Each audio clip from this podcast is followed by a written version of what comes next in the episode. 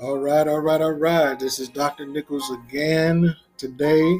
Today, I just want to come to you and I want to really talk to you about something that a lot of people don't talk about, and that is mental health.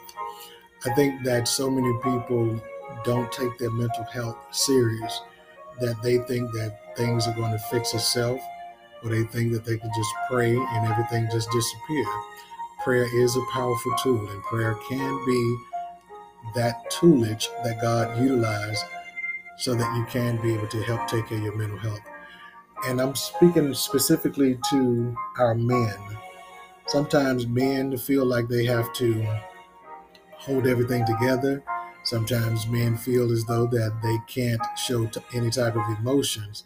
However, I'm here today to bring about awareness for every male that is out there that it is okay for you to take care of yourself. It's okay not to be okay, but it's not okay to stay being not okay. Meaning that oftentimes we feel that people will judge us if we seek help outside of the norm. We have made mental health taboo, which I think at this point we need to make it relevant in today's society.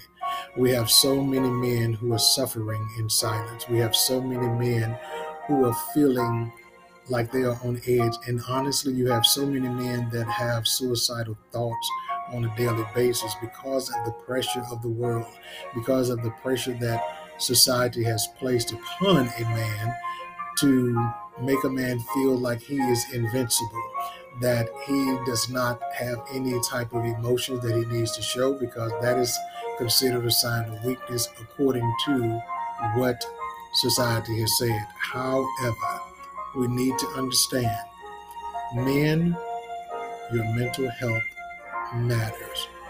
Do not, under no circumstances, feel as though that you can't have feelings or that you can't seek out the help that you need.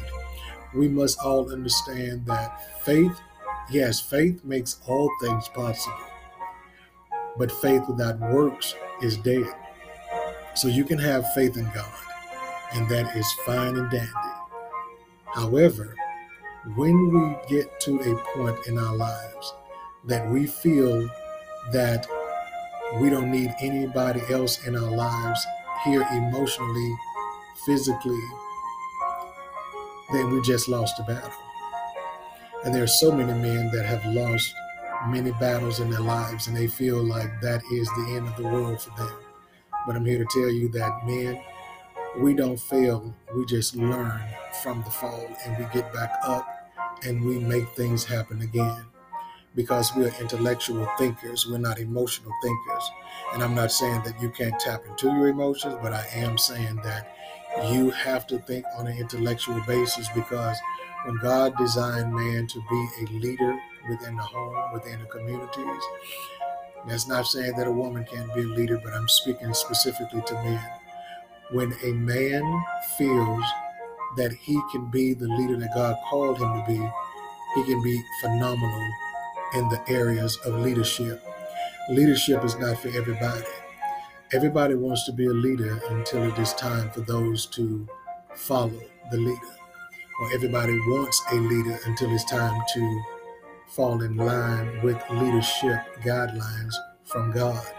I'm not saying that men are the only ones to make the rules or to set rules, but men are very powerful beings, and men also are the ones that God speaks to and speaks through for leadership purposes of the home, that he's covering the home, that he's providing for the home, that he is praying over the home, that he is protecting the home as well. And his presence is very much so needed.